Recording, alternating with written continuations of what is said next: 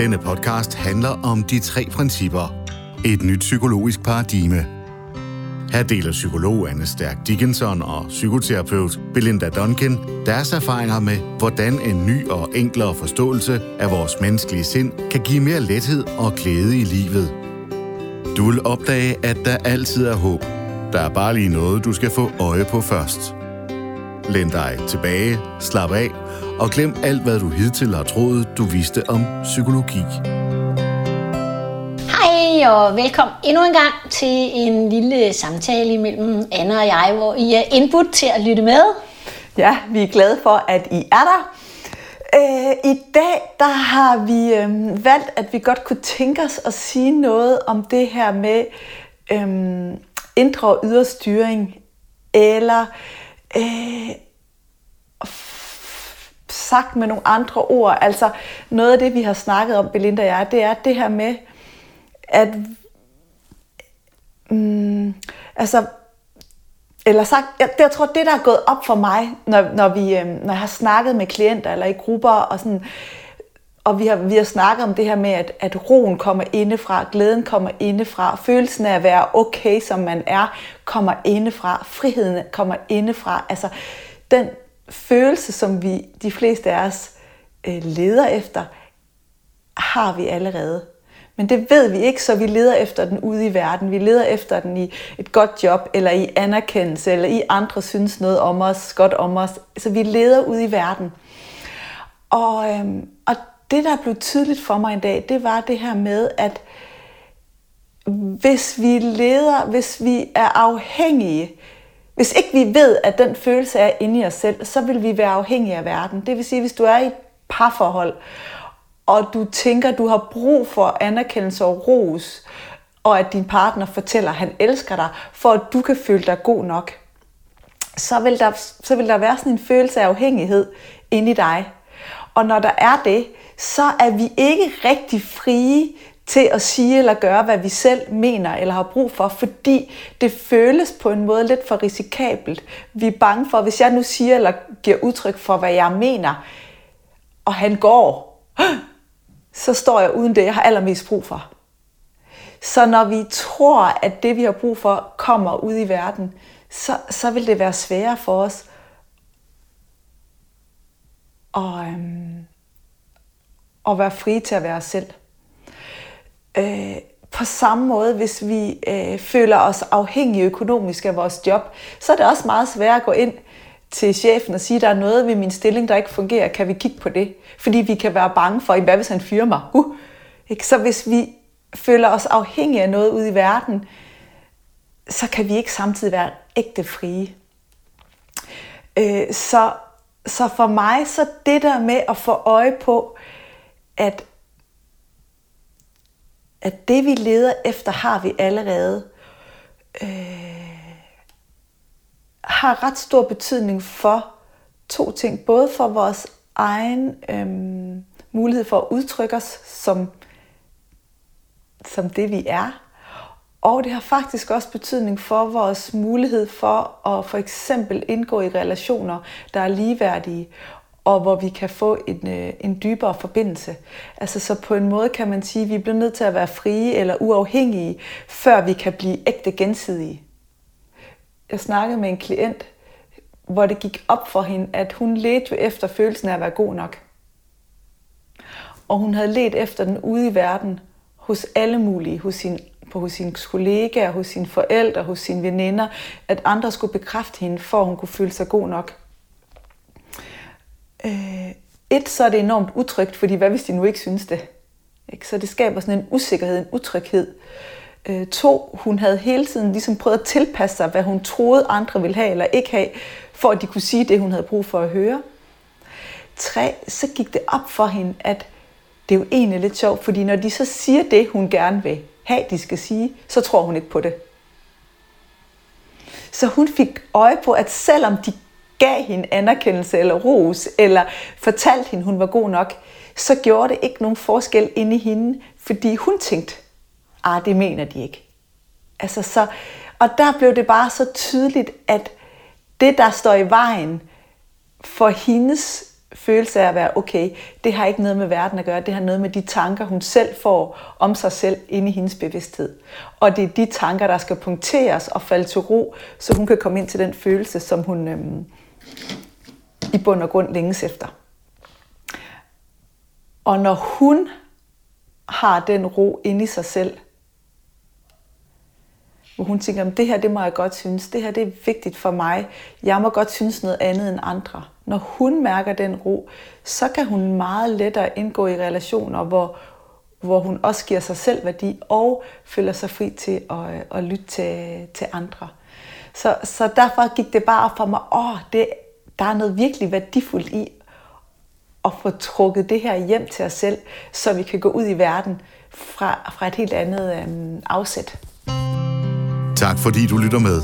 Hvis du har lyst til at se mere i retningen af de tre principper med stærkere Duncan, så kan du finde Anne og Belinda på onlineportalen www.3puniverset.dk. Her har du mulighed for at dykke endnu længere ind i forståelsen af de tre principper. Altså noget, noget, noget af det, jeg kommer i tanke om her, når du sidder og snakker, Anne, det er, at, at noget af det, jeg kan mærke, gør en kæmpe stor forskel, i hvert fald for mange af de klienter, jeg arbejder med, det er det her med, når det pludselig går op for dem, det her med, at, at andre mennesker jo kan have alle mulige tanker om dem. Altså potentielt, der er 7-8 millioner mennesker i verden, kunne have 7-8 millioner forskellige holdninger og tanker om, hvem jeg er, eller hvem jeg ikke er, eller hvem jeg burde være, eller hvem jeg ikke burde være. Men når vi begynder at få øje på det her med det upersonlige i, det at andre har en holdning til os, eller tænker noget om os, eller ikke tænker noget om os. Fordi det er jo egentlig bare er et udtryk for, hvad der pludselig rejser sig i deres sind på et givet tidspunkt at, at, at fuldstændig ligesom for mig og for dig og for alle andre mennesker, så, så er vores tænk jo, tænkning jo på en måde ikke personlig, fordi det er, ikke, det er ikke noget, vi vælger, det er ikke noget, vi bestiller, eller øhm, noget, vi for den sags skyld har nogen indflydelse på. Vi har bare x antal tanker i hvert eneste givet øjeblik, der pludselig kommer ind fra sidelinjen. Jeg plejer jo at beskrive det, som om det er noget, der ligger på et fad. Ikke? og fordi at vi ikke selv bestemmer, eller bestiller eller vælger vores tanker, så gælder det det samme jo sjovt nok for andre mennesker også. Og det siger jo ikke noget om mig, eller om situationen, eller om dem. Det er jo sådan set bare nogle tilfældige tanker, der lige kommer forbi, som så kommer ud af vedkommendes mund. Og når det begynder sådan virkelig at lande i os, og vi ser, hvor upersonligt og uskyldigt det egentlig er, at andre mennesker har nogle tanker om os, og, og vi kan sådan egentlig blive lidt nysgerrige på det. Jeg talte med en kvinde om det i går, hvor hun, sådan, altså hun sagde, Gud, der var bare et eller andet inde i mig der, der bare faldt fuldstændig på plads. Altså sådan helt kropsligt det der med, Gud, jeg, jeg, behøver, jo, jeg behøver jo slet ikke at, at, at tænke, at det er sandt. Jeg kan jo også bare være nysgerrig på det, de siger, eller spørge ind til det, men det har jo sådan set ikke noget med mig at gøre. Altså det er jo sådan en åbenbaring for hende, ikke? Og det er så vigtigt at få øje på det her med det upersonlige i det, hvor vi jo har en tendens til at tro, at hvis andre siger noget om os, eller har en holdning til os, så er det et udtryk for den skinbarlige sandhed, så er det sådan, vi er. Men det kan det aldrig være. Og det giver sådan en frihed igen, det her med den der frihedsfølelse med, nå gud, det var så lige de der tanker, han fik lige der, eller hun fik lige der. Ikke at vi skal gå rundt og være fuldstændig ligeglade, men så kan vi måske være lidt mere nysgerrige på, nå prøv lige at sige noget mere om det, eller nå tænker du det, du ved, altså det vil jeg da gerne vide noget mere om, eller et eller andet. I stedet for at lukke ned, fordi at vi bliver forskrækket og tænker, gud, så er det sådan, jeg er. Ikke? Der er en anden ting, jeg kom til at tænke på, Anne, da du sad og snakkede, og det var, at jeg har haft nogle samtaler sådan her i en periode med øh, at huske lige på, at vi, vi maskerer. Der er ikke nogen, der kan genkende klienterne i de historier, vi fortæller. Øh, jeg har haft nogle samtaler med en ung pige igennem øh, et stykke tid, som øh, lider af øh, Tourette, og som samtidig har, har voldsom angst. Og øh, hun har også en, en, øh, en, en redsel for at besvime, fordi hun har været ude for nogle gange. Hun simpelthen har fået så, mange, så meget angst, så hun er besvimet. Så hun er meget sådan øh, observant på hele tiden at monitorere og scanne sin krop for, om der nu skulle være nogle tegn på, at hun får det dårligt. Øh, og det, der hidtil øh, har været det eneste, der kunne berolige hende, det var hendes mor. Og, og hun går i gymnasiet, og det vil sige, at hun rigtig mange gange i løbet af en dag var nødt til ligesom at forlade klasselokalet og gå ud og ringe til sin mor, fordi at mor var den eneste, der ligesom kunne få hende til at falde til ro og, og regulere hende. Og noget af det, vi har talt rigtig meget om, det er det her med, at, at vi gør jo det, der skal til, for at vi kan komme igennem. Og selvfølgelig er det ok at ringe til sin mor, når man er skræmt for vid og sans. Men noget af det, vi har arbejdet på her på den lange bane, det er at få hende til, og, eller det jeg har arbejdet på her på den lange bane, det er at få hende til at opdage det her med, at hun jo i princippet har lagt sit velbefindende og sin regulering uden for sig selv. Det vil sige, at hun er afhængig af, at mor er tilgængelig. Hun er afhængig af, at mor siger de rigtige ting. Øhm,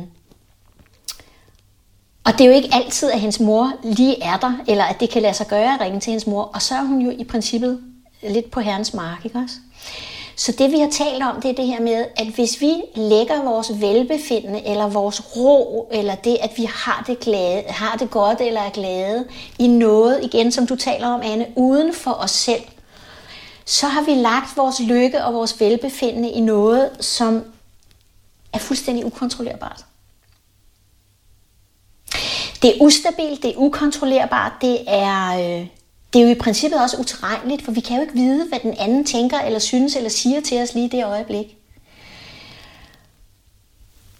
Så det at få øje på, at det altid er tilgængeligt inde i os selv, på et hvert givet tidspunkt, når vi falder til ro, når vi trækker vejret, når vi finder ind i den der fredfyldte tilstand, som er det, vi er lavet af, som altid er tilgængeligt, så har vi pludselig noget, der er fuldstændig stabilt, fuldstændig solidt, fuldstændig uforanderligt, fuldstændig til at regne med altid. Fordi dem, der ved bedst, hvordan vi har det, og hvad vi har brug for, det må jo i sagens natur være os selv. Så det at begynde at få øje på det og forstå det, og igen det her med, i situationen, det er også det, jeg har talt meget med hende om, det der med, at, at hvis hun skal ringe til mor, så skal hun ringe til mor, det er ok. Men nogle gange kunne hun måske lige give sig selv en pause, hvor hun bare lige trækker vejret, og lige venter fem minutter, forsøger at slippe tankerne, finde ind i den fredfyldte ro, og så se, om ikke det rent faktisk lykkes for hende faktisk at komme igennem af sig selv, uden at behøve at ringe til mor. Og det hun faktisk lykkes med rigtig mange gange. Og det, der er sket, det er, at hun har jo fået en enorm tillid til sig selv og til livet og til verden.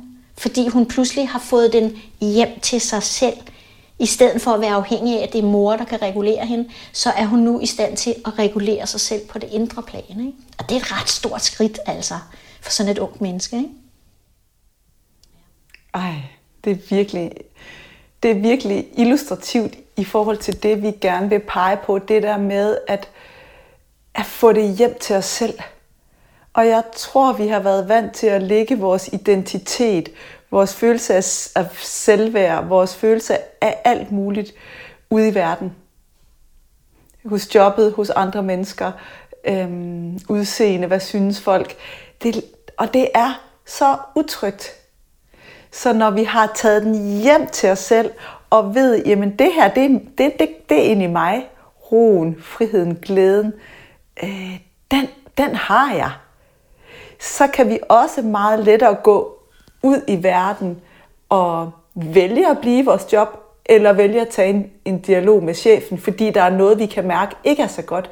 For vi er ikke længere helt afhængige på samme måde af at have et job for at være nogen, for eksempel. Vi, kan, vi tør sige fra til kæresten og sige, nej, jeg har faktisk ikke lyst til den her ferie.